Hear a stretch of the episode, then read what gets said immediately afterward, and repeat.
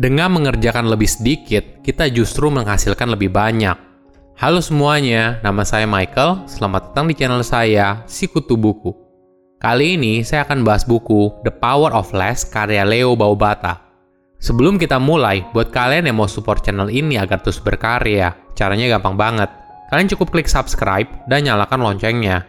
Dukungan kalian membantu banget supaya kita bisa rutin posting dan bersama-sama belajar di channel ini. Buku ini membahas bagaimana kamu bisa fokus pada hal yang paling penting dalam hidupmu untuk meningkatkan produktivitas atas apa yang sedang kamu kerjakan. Apakah kamu pernah merasa kalau terlalu banyak gangguan dalam hidupmu? Ketika kamu mencoba untuk menyelesaikan sebuah tugas atau pekerjaan, sepertinya sulit sekali untuk fokus. Tenang, kamu tidak sendiri. Di era sekarang, kita hidup dengan penuh gangguan mulai dari notifikasi handphone yang tidak pernah berhenti, hingga dorongan untuk membuka media sosial dan browsing internet. Leo ingin mengajak kita untuk berpikir dengan cara lain, yaitu dengan membatasi diri kamu ke sesuatu yang kamu miliki sekarang. Sehingga kamu bisa fokus bekerja lebih sedikit, namun pekerjaan itu dapat diselesaikan dengan baik. Saya merangkumnya menjadi tiga hal penting dari buku ini. Pertama, hidup dengan membatasi diri. Di era modern, kita terbiasa untuk dituntut memberikan respon dengan cepat. Kita berusaha untuk menyelesaikan setiap tugas atau masalah yang datang di depan mata. Lebih banyak berarti lebih baik. Namun apakah benar? Kondisi ini malah membuat kita menjadi sangat stres dan lelah. Bagaimana jika kita menjalani hidup lebih sederhana dan simpel? Menjalani hidup lebih sederhana dan simpel artinya kita hanya memilih hal apa yang harus kita perhatikan dan lupakan sisanya. Dalam sehari, setiap orang punya waktu yang terbatas. Namun, ada orang yang jarang sekali lembur, tapi ada orang yang seakan pekerjaannya tidak ada habisnya. Nah, apa yang membedakan dua orang tersebut? Ternyata orang pertama mampu memilih untuk menghabiskan waktu pada kegiatan yang paling penting sehingga memberikan hasil yang maksimal. Prioritas ini membuat mereka mampu membatasi diri mereka sendiri. Ini adalah fondasi utama dari topik yang dijelaskan oleh Leo ada hal yang paradoks dari membatasi diri. Apakah kamu tahu, ketika kamu membatasi diri, malah hal ini membuat kita punya kekuatan untuk memilih dan kebebasan. Contoh sederhananya seperti ini: kamu membuat budget maksimum untuk belanja bulanan. Batas ini membuat keputusan belanja kamu lebih terarah dan akan melindungi kamu dari kesulitan keuangan di masa depan. Batas ini membuat kita punya pilihan untuk memilih dengan sadar barang apa yang harus kita beli dan pada akhirnya berdampak positif dalam hidup kita. Ini baru satu hal. Coba teknik membatasi diri ini kita terapkan ke area yang lain. Kita pasti akan melihat banyak hasil positif dari kegiatan ini.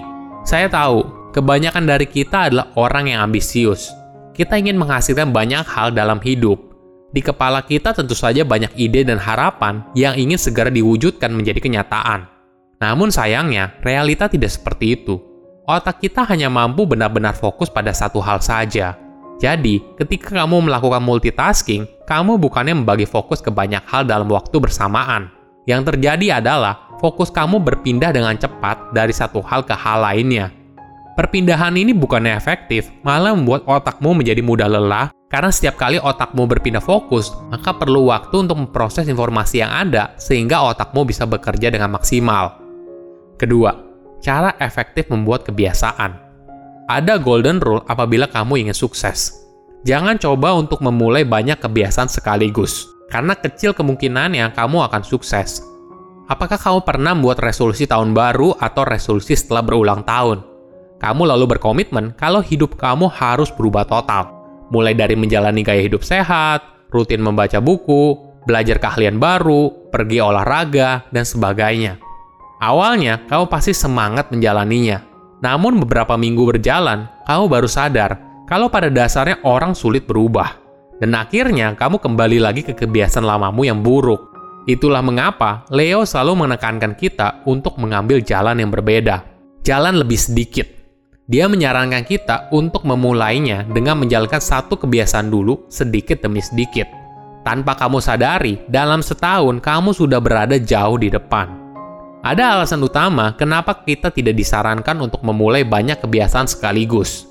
Ketika kita memulainya, maka kita butuh kemauan keras atau dikenal dengan nama willpower. Namun, energi ini sangat terbatas dan tidak selalu bisa kita andalkan. Itulah kenapa orang sulit mengubah kebiasaan buruknya.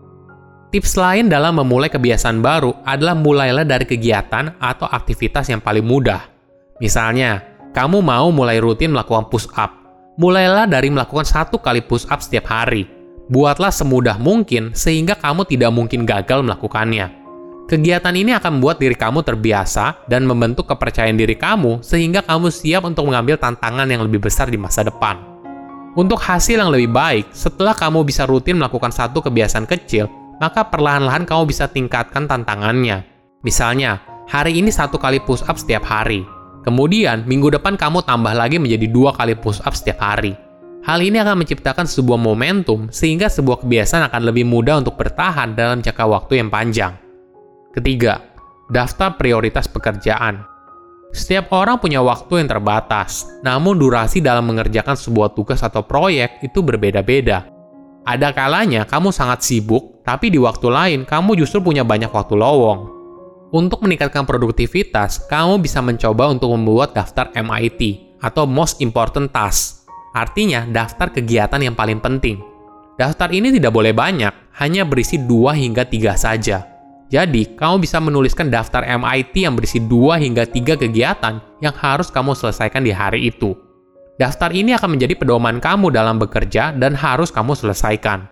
Tujuan utamanya adalah kamu menyelesaikan pekerjaan tersebut. Jika ada pekerjaan lain yang kamu selesaikan, maka bisa dianggap sebagai bonus. Hal ini akan membuat pekerjaan kamu lebih terarah dan semua prioritas kerja kamu dapat selesai dengan baik. Ada tips produktivitas lain yang cukup menarik. Leo menyarankan kita untuk menggabungkan pekerjaan yang sama sekaligus agar fokus kamu tetap terjaga. Tadi di awal, saya sempat membahas kalau cara otak kita bekerja adalah single fokus. Dan ketika fokus kita berpindah, maka otak kita terdistraksi dan butuh waktu untuk fokus. Nah, tips ini berfungsi untuk meminimalkan pergantian fokus. Jadi, ketika kita menggabungkan pekerjaan yang mirip di waktu tertentu, maka kita bisa mengerjakan semuanya. Contohnya begini, pasti bagi pegawai kantoran, mengecek email rutin adalah hal yang normal. Namun apabila setiap 5 menit kita cek, justru tidak produktif. Atau setiap ada notifikasi maka kita harus segera membalas atau mengeceknya juga tidak produktif. Bagaimana bila kamu membuat jadwal untuk mengecek email? Misalnya setiap jam 10 pagi dan 4 sore. Jadi, kamu meluangkan 15 menit setiap jam 10 pagi dan 4 sore hanya untuk mengecek email dan membalasnya.